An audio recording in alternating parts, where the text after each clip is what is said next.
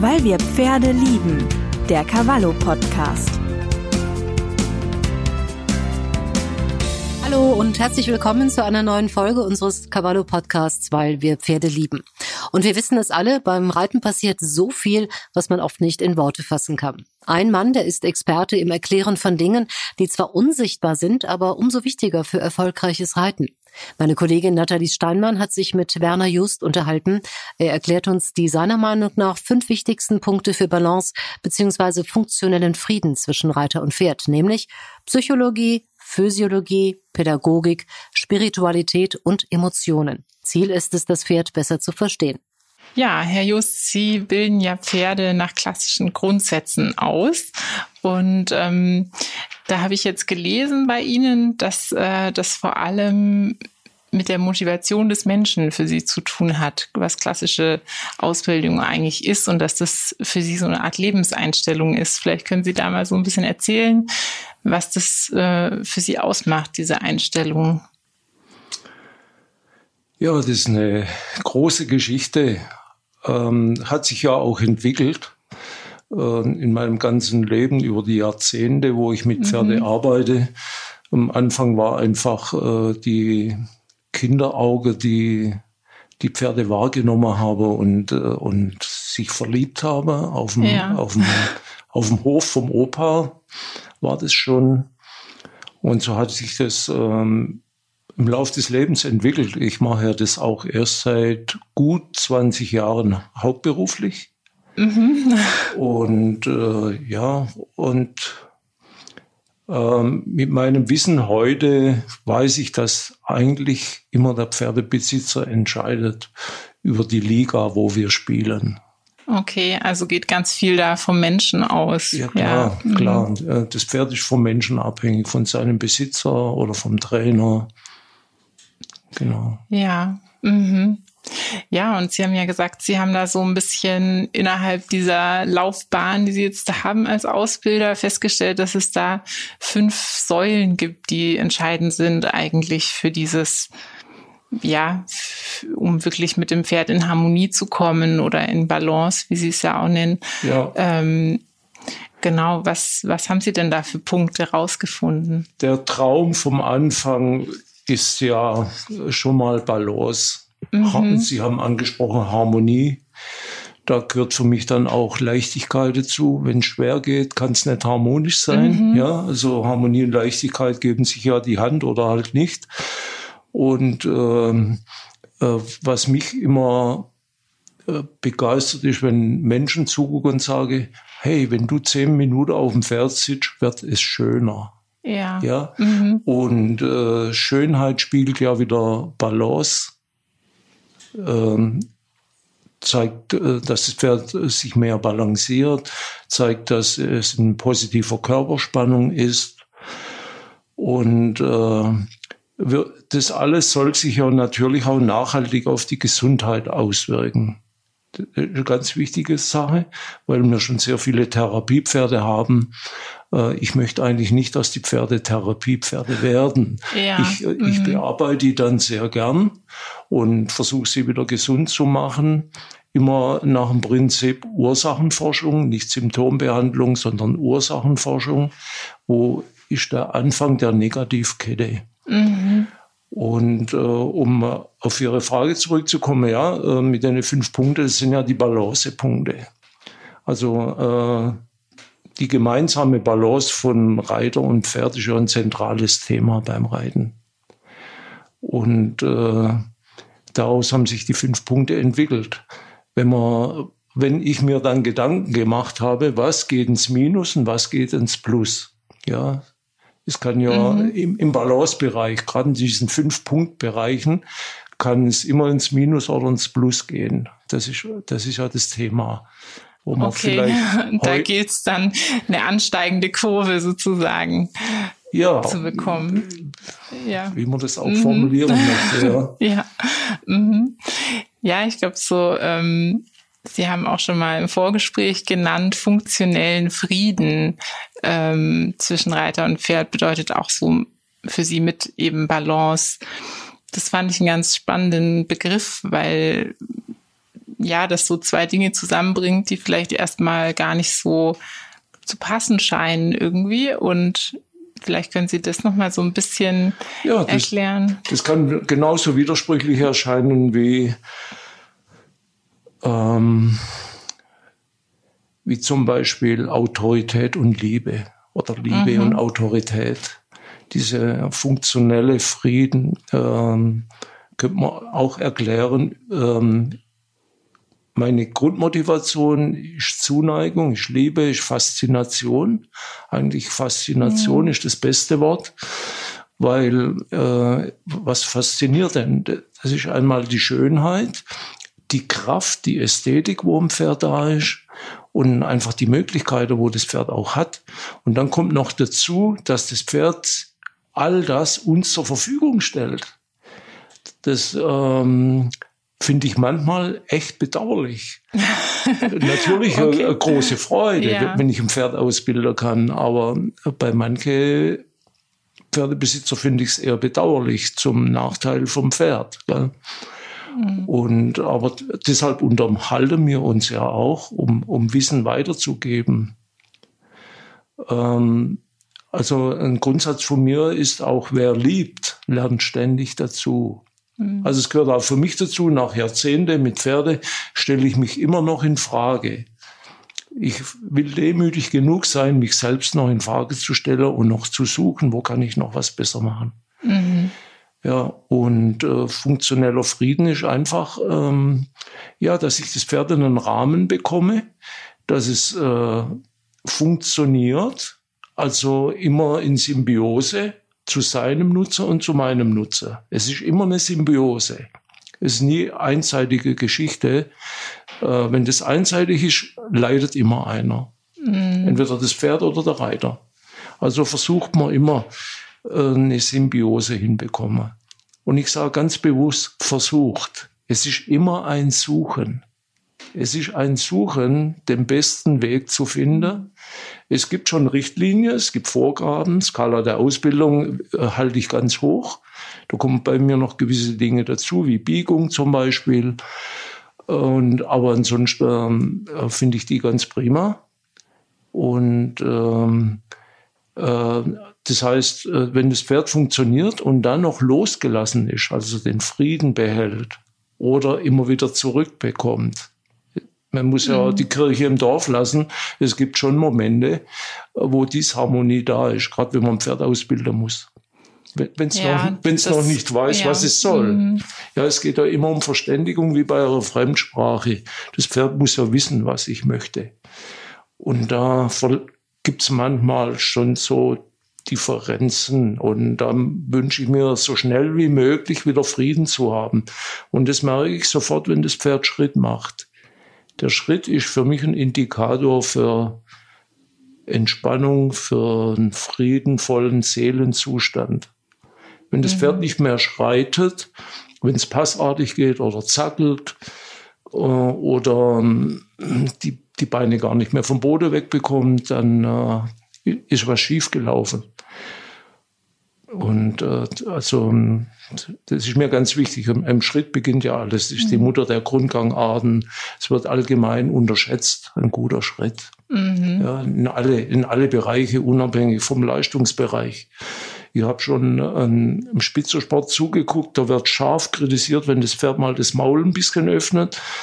Aber man sieht passartige Schritte. Und im Freizeitbereich sieht man das ja. Viele können mir gar nicht erklären, wenn ich frage, sag mal, welche Beine tragen dich? Welche Beine tragen dich? Da ernte ich oft fragende Blicke. Das wäre ja auch so in diese Richtung, eine von den Säulen, haben Sie ja gesagt, ist die Physiologie. Also so das Körperliche, dass man das vielleicht auch einfach spüren kann, das wäre jetzt wahrscheinlich so ein Punkt, wo das noch nicht ideal entwickelt ist, sozusagen, wenn man das nicht spüren kann. Vielleicht können wir gerade mal in die Punkte reingehen, oder? Ja, gerne.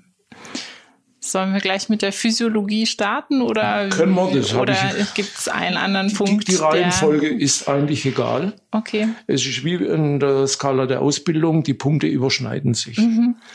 In der Skala sehe ich es eher so, dass die ersten 3 Punkte, also Takt, Losgelassenheit, Anlehnung, das sind wie Geschwister. Die gehören unbedingt zusammen.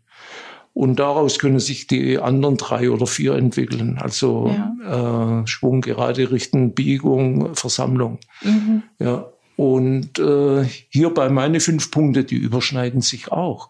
Manchmal ist es sogar schwierig zuzuordnen. Mhm. Wo gehört es jetzt hin? Gehört es jetzt in die Psychologie, Physiologie oder ist das eher ein pädagogisches Problem? Mhm. Das ist nicht immer so eindeutig zu entdecken. Die anderen beiden wären ja noch Spiritualität und Emotionen, ne? Ja. Dann wäre es komplett. Genau, okay. Genau. Und die Emotionen spielen immer mit. Ja. Ja, oder? Leidenschaft. Ja, natürlich.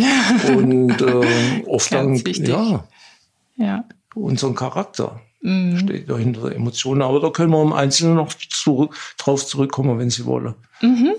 Ja, dann fangen wir doch mal mit der Physiologie an, wenn wir da gerade schon dabei sind.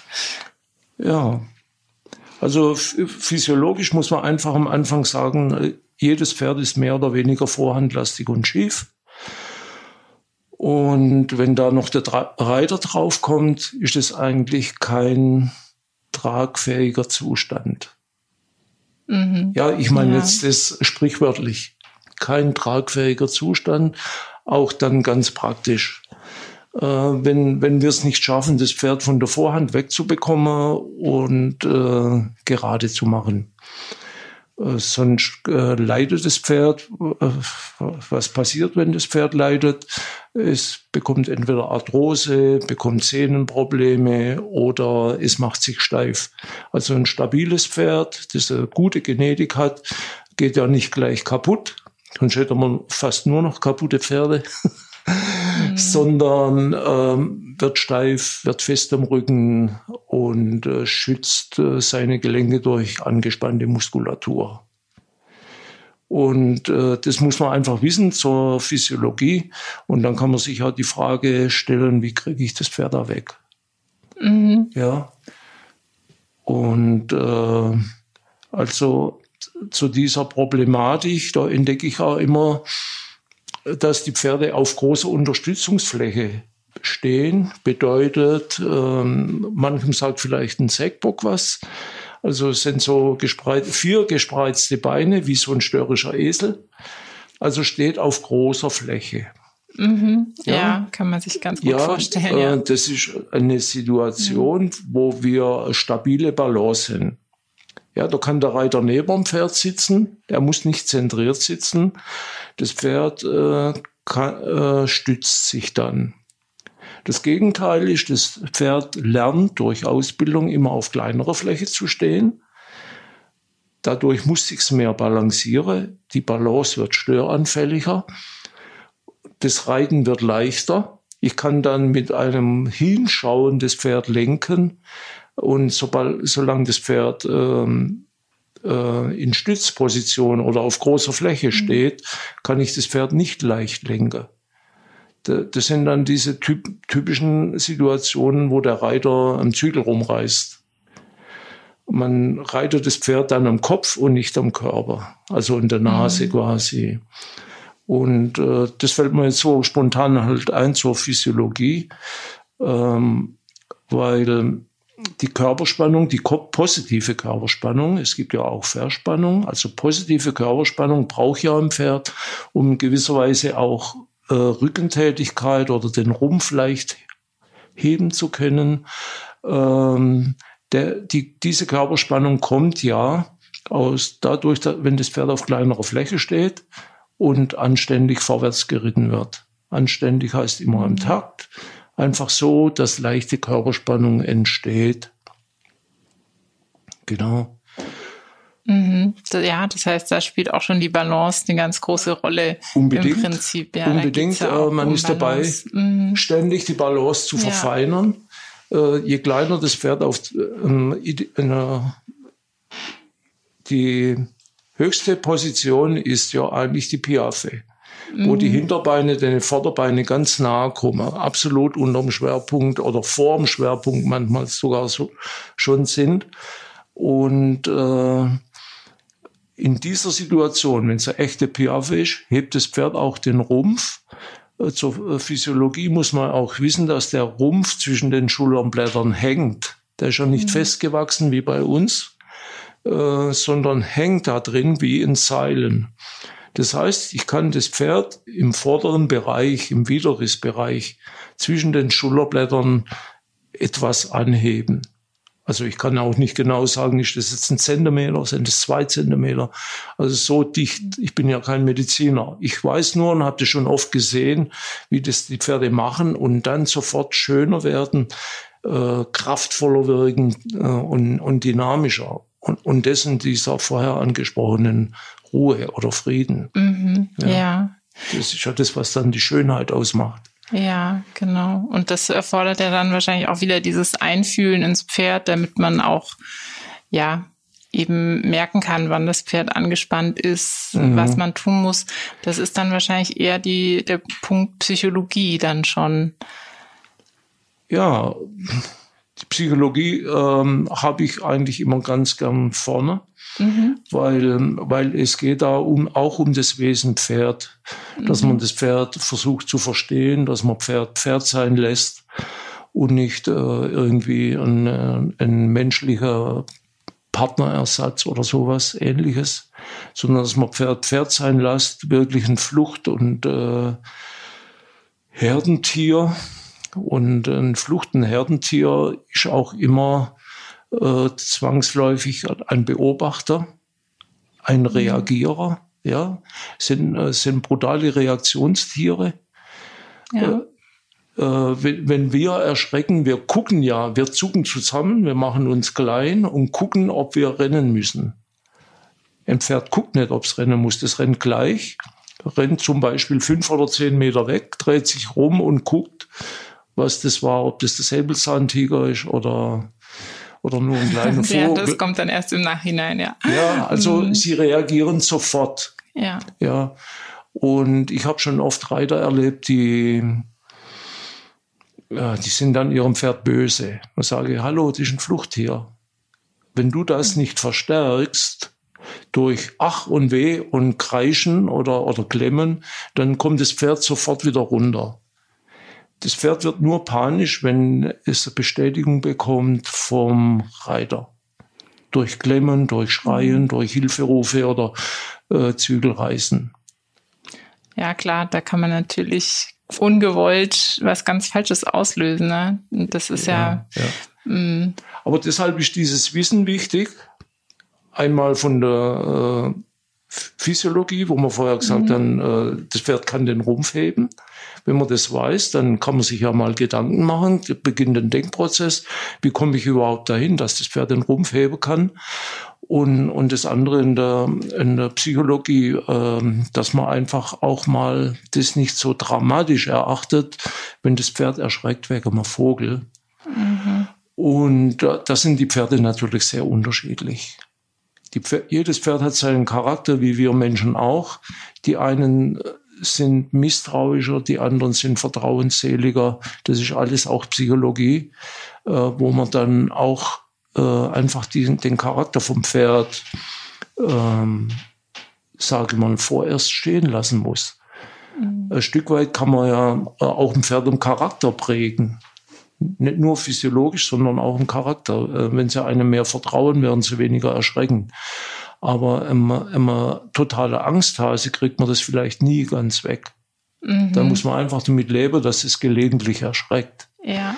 Wenn es trotzdem im funktionellen Frieden bleibt, diese Grundhaltung, was ich vorher angesprochen habe, wenn diese Grundhaltung nicht verloren geht, sehe ich darin kein Problem. Wenn ein Pferd mal zuckt und dann sagen wir, okay, alles gut. Kann man als Reiter sagen, ich bin bei dir, alles gut. Mhm. Ja. Was gibt es denn sonst noch für, also Sie haben ja jetzt angesprochen, so dieses grundsätzliche Wesen einfach vom Pferd. Mhm. Das ist ja sicher auch ganz wichtig für diese dritte Säule, die Pädagogik, wie man mit dem Pferd umgehen muss, wenn man eben wirklich was beibringen möchte und so weiter. Was ist da aus Ihrer Sicht so das Entscheidende? Ich gucke gerade bloß, ob wir die Psychologie schon verlassen. Und, ich habe ja schon gesagt, ich möchte noch kurz dazu was sagen. Ja, Reizreaktion, also Pferd ist ein Reaktionstier. Und da muss man als Reiter auch wissen, dass man eigentlich nach dem Reizreaktionsprinzip arbeiten kann. Ja. Ich brauche keinen Kraftaufwand, sondern eigentlich nur Reizreaktion. Je effizienter der Reiz ist, also je höher die Reaktion, umso mehr bekomme ich Leichtigkeit. Ja, das wollte ich einfach noch zur Psychologie sagen. Und noch ein Punkt, der oft auf Erstaunen stößt, ist Distanzverhalten. Distanzverhalten, das ist kein Begriff, der gelehrt wird. Finde ich auch in ganz wenig Lehrbücher, wenn überhaupt. Ist mir persönlich aber ganz wichtig geworden. Die größte Distanz hat ja einer, wo Freiheitsdressur macht. Ja. Zum Beispiel, ja. Und dann gibt es die andere Distanz, wo man das Pferd immer so mit knallharter Faust direkt am Trenzerring führt. Womöglich noch mit beide Zügel. Da sehe ich schon, wenn das jemand macht, er hat kein Vertrauen zu seinem Tier. Ja. Und Distanzverhalten, da gehört für mich auch der Individualbereich dazu. Zum Beispiel mein Individualbereich ist so lang wie mein Arm. Ja. Im Pferd sein Individualbereich ist mindestens 3 Meter.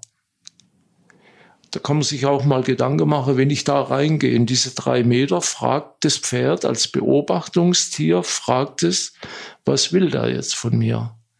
Dieses Bewusstsein ist auch nicht groß verankert unter Reiter. Erstens, weil manche Leute es gar nicht interessieren und die anderen das einfach noch nie gehört haben. Und finde ich aber ganz wichtig für feinen Umgang. Ja, dass man da auch sich bewusst ist, dass das so unterschiedlich ist, ne, bei Mensch und Pferd, wie groß total dieser Bereich ist. Ja. Und ich habe gerade ein Berittpferd, da haben die Besitzer, das sind eine nette Familie, haben die Kinder dem Pferd immer gefüttert. Das ist ein ganz tolles Pferd, tolles Dressurpferd. Aber der büffelt und respektiert einen nicht. Der rempelt einen auch an. Also das ist ja dann hausgemacht. Dem Pferd muss ich jetzt erklären. Also ich habe einen Individualbereich. Und ich lade da ein und ich lade aus. Und dann guckt mich das Pferd erstaunt an und sagt, aha, endlich einer, der mir einen Rahmen steckt. Also diesen Rahmen. Das Pferd hat schon einen anderen Rahmen gehabt vorher, aber diesen Rahmen war neu für das Pferd. Also Individualbereich. Und dann brauche ich keine Angst haben auf meine Füße, brauche keine Sicherheitsschuhe, weil das Pferd einfach diesen Abstand hält und dann auch hinter mir gehen kann. Kann neben mir gehen, es kann hinter mir gehen und mir passiert nichts. Und da sind wir ja schon mittendrin in der Pädagogik. Genau. Ja, und wir waren es auch vorher schon. Da wollte ich nämlich noch mal kurz zurückfragen. Sie haben gerade gesagt, mit den Signalen. Je höher das Signal ist, desto feiner die Reaktion. Habe ich das richtig verstanden? Oder? Nee. Nee, ne? Nee, ich habe gesagt, je effektiv oder effizienter okay. Das Pferd reagiert auf ein Signal. Ja. Umso höher wird dann die Leichtigkeit, das ist wie eine Formel. Ja. Und die haben ja nicht geboren. Das habe ich mal beim Philippe Karl gestohlen. Was heißt gestohlen? Vieles greift man auch bei anderen Ausbildern auf und bei vielem kriegt man Bestätigung. Es ist ja nur gut, wenn man Bestätigung bekommt. Ich habe ja schon gesagt, dieses Infragestellen ist immer da, wenn man der beste Weg gehen möchte.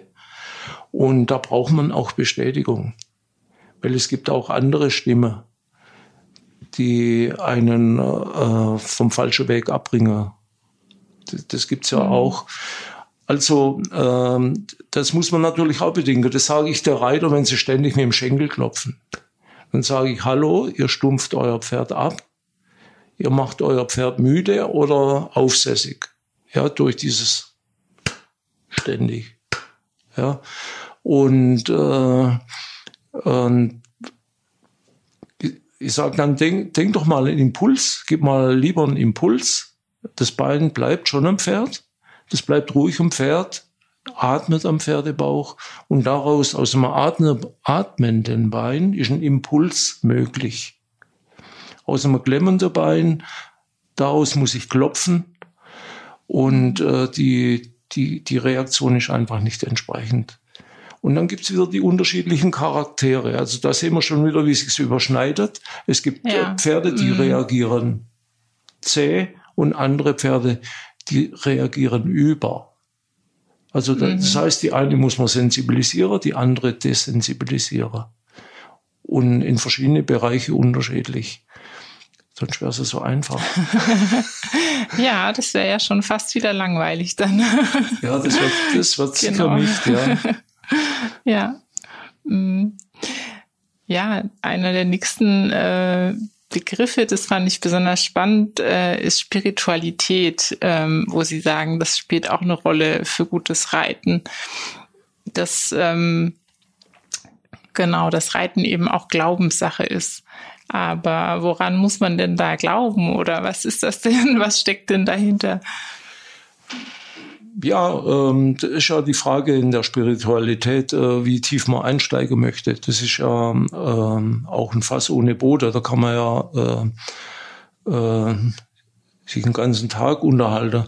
Also grundsätzlich ist ja mal so, dass ein Reitschüler, was er mir nicht glauben will, nicht glaubt. Ja, und was er nicht tun will, wird er nicht aufgreifen. Jeder entscheidet, das ist ja auch gut so. Jeder hat sein Recht auf seine Entscheidungsfreiheit. Das finde ich ja auch gut. Mhm, sonst wäre ja auch dieses Hinterfragen nicht mehr da. Ne? Darunter leiden wir ja gerade alle ein bisschen mit der Corona-Geschichte. Ja, so Entscheidungsfreiheit teilweise eingeschränkt. Zum Wohle, ja, für irgendjemand, klar. Aber es soll jeder selbst entscheiden können. Nur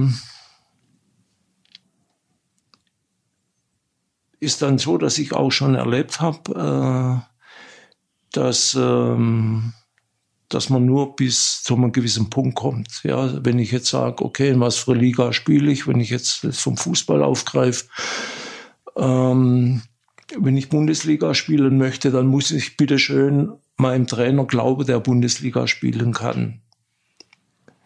Natürlich, ja klar, das ist irgendwo Voraussetzung. Ja, ich habe es ja schon erlebt, die Ansprüche sind da, allein der Glaube fehlt mir. Ja, die Ansprüche sind da, man hätte schon gern, aber dann muss man dann auch was dafür tun. Genau, ja, das ist mal so das ganz am Anfang, das Spirituelle, wo man sich dann auch fragt, warum ist das jetzt so? Glaubt er mir das nicht? Es äußert sich ja auch nicht jeder was. Wir wissen ja aus den 5 Punkten, wie komplex das Thema ist. Und man kann sich während dem Unterricht gar nicht über alles unterhalten. Man sieht auch nicht in einen Menschen rein, was er versteht oder nicht versteht. Und für mich ist manchmal die Frage, ist der Mensch jetzt unterwegs in einem Geist, der lernen möchte, der konstruktiv zusammenarbeiten möchte? Und also diese Frage stelle ich mir nur, wenn es nicht so fließt. Wenn es nicht fließt, wenn angenommen ein Reiter sagt, okay, ich möchte auf L-Niveau reiten. Oder vor kurzem hat zu mir ein Pensionsnehmer gesagt, fliegender Wechsel würde ich schon gern reiten. Dann habe ich ihm gleich sagen müssen, aber das geht mit dir nicht. Er ist ein später Einsteiger. Der Mann geht auf die 60 zu und hat mit 50 angefangen zum Reiten. Und gesagt, das können wir zwei nicht erarbeiten. Da muss dein Sohn kommen. Okay. Und seitdem braucht's noch ein weiteres Leben. Ja, der war einsichtig, der Mann. Und sein Sohn reitet klasse. Und mit dem versuchen wir jetzt da einfach weiterzukommen. Aus dieser, erstens mal, der reitet mindestens, sagen wir mal, auf LM-Niveau. Kann es aber nicht umsetzen, weil er keine Erfahrung hat. Ja? Und da müssen wir jetzt erstmal gucken, dass es überhaupt erst eine saubere A wird. Das hat jetzt nichts mit Turnier zu tun, aber irgendwo muss man sich ja orientieren. Und genau, also dieser Fall, dieser Mann hat mir geglaubt, dass er mit seinem Pferd kein fliegender Wechsel, aber der Sohn sehr wohl. Und er erlebt jetzt schon, dass er davon profitiert, weil das Pferd fängt jetzt an, versammelt zu galoppieren. Jetzt kann er endlich gescheit aussitzen im Galopp, kann den Galopp mal genießen. Durch unser Weiterführen mit dem Pferd, Sohn und Trainer, durch dieses Weiterführen profitiert jetzt der eigentliche Sponsor jetzt auch. Also er ist ja der Bezahlende. Ja. Also ist so ein richtiges Viererverhältnis, kann man schon sagen. Vater, Sohn, Pferd, Trainer. Ja, und es funktioniert. Und da passt's. Ja? Ja, das heißt, es ist schon gut, sich da hohe Ziele zu stecken, beziehungsweise weiter hinaus zu wollen, aber nicht unbedingt dann, ja, um jeden Preis oder wenn es eigentlich gar nicht möglich ist. Ne? Also da dann irgendwie andere Möglichkeiten zu finden, wie jetzt in dem Fall. Ja. Da muss man, ich habe da natürlich auch den Weg aufgezeigt. Wie ist denn der Weg dahin? Das Pferd muss sich, was wir schon besprochen haben, muss sich besser balancieren. Das Pferd schaufelt hinten raus im Trab und so. Also man sieht schon, die Hinterhand wird hinterhergezogen. Das ist ja keine Situation, um einen fliegenden Wechsel zu erarbeiten. Da geht was voraus. Und mit dem Sohnemann bin ich dabei, das Pferd mehr zu setzen. Und also wirklich, es ist sichtbar, wie das Pferd auch schöner wird, wie es dem Pferd besser geht. Und selbst der Späteinsteiger davon profitiert. Also so gesehen muss gute Ausbildung auch immer Symbiose für alle sein. Aber es müssen wirklich auch alle mitmachen. Und das Pferd muss gesund sein. Oder gesund rehabilitiert werden, manchmal vorher. Und das ist so immer der Anfang vom Glauben. Und dann gibt es natürlich schon tatsächlich tiefergehende Dinge, ja, wo manche Leute dann halt wo es sehr anspruchsvoll wird. Wo man dann wirklich sagen muss, was hat es noch mit dem Pferd zu tun? Weil ich bringe dann auch mal einen Schöpfergott ins Spiel, der einfach diesen Traum hat, dass wir uns mit in Schönheit, in Balance, in Harmonie, mit Leichtigkeit, Sicherheit, haben wir noch gar nicht angesprochen, das gehört ja dazu, zur Leichtigkeit. Durch Leichtigkeit habe ich Sicherheit, ja, wenn ich meine Hilfe leicht durchkomme. Und so weiter. Oder nachhaltige Gesundheit. Das ist für mich auch alles ein Schöpfergedanke. Ja? Also ich habe einen Gott kennengelernt, der Mensch und Tier liebt, der das Bestmögliche will. Oft haben die Menschen so eine falsche Vorstellung mit dem alten Mann, mit dem Zeigefinger. Das ist nicht der Gott, den ich kenne. Ja, und das spielt manchmal dann auch ein bisschen rein. Da habe ich auch schon wirklich ungewöhnliche Geschichten erlebt, wo Tierärzte staunen und wo ich auch auch in Ausbildung nicht mehr machen habe können. Zum Beispiel bei einem Kolikpferd, wenn das auf einmal gesund ist und der Tierarzt sagt, ich sage es einfach so, brutal, ist verreckt jetzt. Ja, ich muss schnell einschläfern. Und dann sage ich, nein, ich habe es gespürt da drin und sage nein. Und der Tierarzt rennt beleidigt vom Hof. Und eine halbe Stunde später ist das Pferd gesund. Das sind so übernatürliche Dinge, wo ich auch erlebt habe. Und so diesen barmherzigen Schöpfer kennengelernt habe. Also so, das ist die weiterführende Spiritualität, wo ich dann auch mit Pferde erlebt habe und wo leider viel zu wenig aufgegriffen wird, was für Möglichkeiten das da gibt. Ja. Thematisieren Sie das auch mit Ihren Schülern so? Also den, wo es interessiert? Ja. Ja, ich habe dadurch aber auch schon Schüler verloren. Okay, die, ja, das kann ich mir vorstellen. Die das nicht hören wollen. Und da sage ich, ja, Reiten ist wirklich eine spirituelle Geschichte, weil es, der Geist muss passen. Mhm. Also wenn Sie jetzt bei mir Unterricht nehmen und Sie labern nochmal total andere Geist wie ich, dann werden Sie vielleicht 10 Reitstunden nehmen, uns Maximale rausholen und dann schnell diesen Typ wieder verlassen. Okay. Ja, das ist also meine Erfahrung, so, auch der Geist sucht nach Symbiose. Mhm. Verstehen Sie, was ich meine? Das ist manchmal gar nicht so schwer, gar nicht so leicht zu verstehen in unserer materiellen Welt, wo alles so mathematisch erscheint. Mhm. Aber eigentlich ist für mich das Spirituelle auch eine mathematische Geschichte. Vorerst rechnen wir immer ein Plus-Minus. Ich habe ja am Anfang auch gesagt, diese 5 Punkte können ins Minus, können ins Plus spielen. Aber durch dieses Spirituelle, habe ich schon oft erlebt, kommt auf einmal Multiplikation. Ja, da kommt ein Plus dazu, das ich nicht machen kann. Mhm. Ja. Das heißt, ein spiritueller Mensch ist irgendwie auch ein besserer Reiter, kann man so sagen? Oder? Nee. Nee, kann man leider nicht sagen, weil immer alles zusammengehört. Mhm. Man kann sich eins von den 5 Punkten nicht rausholen und sagen, dann top. Ja, das wäre ein Selbstbetrug. Ja. Ja. Und deshalb ist mir das auch wichtig, alles zu erläutern. Mhm. Es spielt alles zusammen. Natürlich kann einer sagen, der letzte Punkt, spirituelle, interessiert mich nicht. Kann trotzdem ein guter Reiter sein. Ja. Aber er wird vielleicht einen Mangel haben an Einfühlungsvermögen.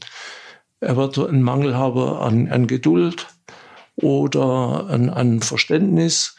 Wird anfangen zu riegeln oder was weiß ich. Ich habe schon ganz tolle Reiter gesehen und habe gedacht, warum machen die das? Das Pferd beißt sich schon auf die Brust und der riegelt immer noch rum.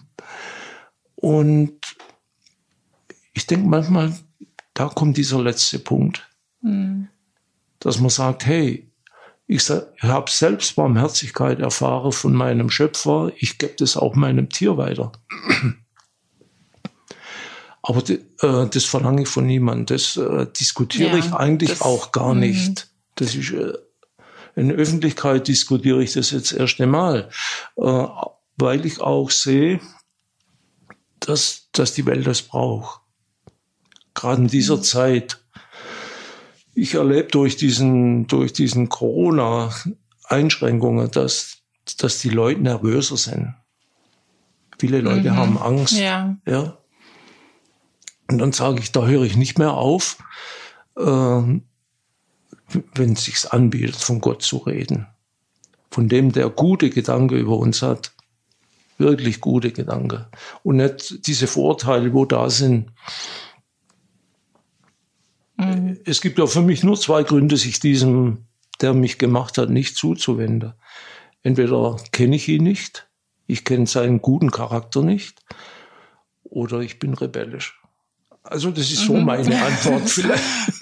Ja, das ist meine Antwort. Weil ich denke manchmal, sag mal, der Mensch ist doch intelligent. Ich kann ins Internet reingehen und gucken, wie finde ich Gott. Kann ich machen. Ah. Und aber jetzt gehen wir so weit vom Pferd weg. Ja, das ist natürlich, sehr individuell. Für mich ist das auch ein Grund meiner Motivation mit dem Pferd. Ja. Weil ich habe es am Anfang gesagt, vor über 20 Jahren habe ich einen guten Job bei der Firma Porsche aufgegeben, wirklich einen super Job, um was besser zu machen in der Pferdewelt. Und deshalb bin ich dankbar, wenn ich hier sein kann, dass ich als Multiplikator auftreten kann. Ja, das machen Sie ja mit der Zeitschrift auch. Sie sind Multiplikator. Und die Menschen brauchen das. Die brauchen Wissen. Die brauchen eine Erkenntnis. Erkenntnis, wo da ist, sollte man nicht zurückhalten, vor allen Dingen, wenn es eine gute ist. Mhm. Und eine gute Erkenntnis führt immer zum Besseren. Führt mehr zu den Punkten, was wir angesprochen haben, zu mehr Freiheit, zu mehr Entspannung, zu mehr Balance. Ja, wie jetzt, wo ich hierher bin und mit diesem Stress, ich finde die Straße nicht, ich war nicht in Unbalance. Ja, ja, mhm, ja, also so die Grundbalance ist sozusagen Ihnen auch gesagt, noch da im gewesen. Telefon, das wird noch, ja, das bekommen wir ja noch hin. Ja. Mhm. Und da bin ich froh über diesen Frieden. Ja, das ist ja jetzt auch nochmal dieses Thema Emotionen, das haben wir jetzt noch nicht angesprochen gehabt, aber ja. Ja, das ist natürlich auch sehr entscheidend wahrscheinlich gegenüber dem Pferd, was für Gefühle man eigentlich mitbringt. Ja, genau. In unseren Emotionen steckt ja unser Charakter. Und ich habe in der Reithalle den Spruch hängen vom Timo Amoroso. Timo Amoroso hat wohl, ich habe das Buch nie gelesen, aber dieser Spruch habe ich, glaube ich, sogar mal im Cavallo gelesen. Ich weiß nicht, ob das Buch nicht von Milo Rischlikon sogar vertrieben wird, Zweierlei Leben. Das muss ein junger Mann gewesen sein, der durch einen Unfall querschnittsgelähmt war und neu reiten gelernt hat. So habe ich es aufgefasst. Und der hat einen Satz geprägt, den habe ich aufgegriffen. Die Arbeit mit dem Pferd ist Arbeit an sich selbst. Und das hängt bei mir in der Reithalle. Und warum habe ich das da hingehängt? Weil ich gemerkt habe, wenn ich mit dem Pferd arbeite, arbeite ich an meinem Charakter. Ja? Ob ich jetzt ein Träumer bin oder ein Choleriker, ich muss dem Pferd gerecht werden. Ich kann nicht als Träumer oder Choleriker auf dem Pferd enden. Ja? Ich muss mich bewegen. Ich muss mich vielleicht sogar in die Mitte von diesen beiden Dingen bewegen. In gewisser Weise muss ich dem Pferd sagen, muss ich einen Rahmen stecken und auf der anderen Seite muss ich träumen können, was ich mit dem Pferd erarbeiten kann, was ich alles Schönes machen kann. Und da ist ja gut, sie bringen schöne Bilder im Cavallo. Die Leute müssen schöne Bilder sehen, die müssen schöne Bewegungsabläufe sehen. Deshalb bin ich auch froh über jeden, wo beim guten Reiter zuguckt. Ja? Nicht nur, um zu motzen, was alles noch besser sein könnte, sondern um Bewegungsabläufe kennenzulernen, wie es sein kann oder vielleicht auch nicht mal. Beim besten Reiter passiert mal ein Taktfehler oder irgendwas. Ja? Aber dass man lernt, es zu erkennen. Und man kann ja eigentlich nur reiten, was man erkennt, oder? Was ich nicht weiß, reite ich doch nicht. Ja, klar. Ja, und am Anfang ist immer das Wissen oder das Suchen und daraus entsteht das Wissen und dann das Tun. Mhm. So sehe ich das. Und da entscheidet ja oft auch unser Charakter. Oft kann unser Charakter uns im Wege stehen und kann uns aber auch sehr behilflich sein, wenn man ein agiler Mensch sein, wenn man ein aktiver Mensch sein, kann das sehr positiv sein. Nur dürfen wir dann die Ruhe nicht vergessen. Diese Entspannung, diese Pausen. Ja, da kommt dann das wieder, ne? Also wo man dran arbeiten kann. Ja, genau. Ja, finde ich gerade ein sehr schönes Schlusswort eigentlich auch, was Sie jetzt gerade nochmal gesagt haben, mit dem Arbeiten an sich selbst und natürlich auch mit dem Träumen, dass man da immer weiter träumen muss, um eben dann auch weiterzukommen. Ja. Genau, der Mensch, der keine Träume mehr hat, der ist so gut wie tot. Also ist wichtig, dass wir uns gute Träume erhalten. Ja, nicht nur am Reiten, sondern grundsätzlich. Dass wir uns so ein fotografisches Gedächtnis aneignen von schönen Bildern. Ob das jetzt ein Fluss ist oder ob das ein schönes Reiten ist, das tut doch gut. Ja. Gut. Vielen Dank, Nathalie, und vielen Dank, Werner Jost. Ich hoffe, das Zuhören hat euch wieder Spaß gemacht. Und wenn euch dieser Podcast gefällt, dann abonniert uns gerne oder unseren Newsletter auf cavallo.de. Viel Spaß natürlich auch mit unserer neuen Cavallo-Ausgabe. Tschüss, bis zum nächsten Mal. Weil wir Pferde lieben. Der Cavallo-Podcast.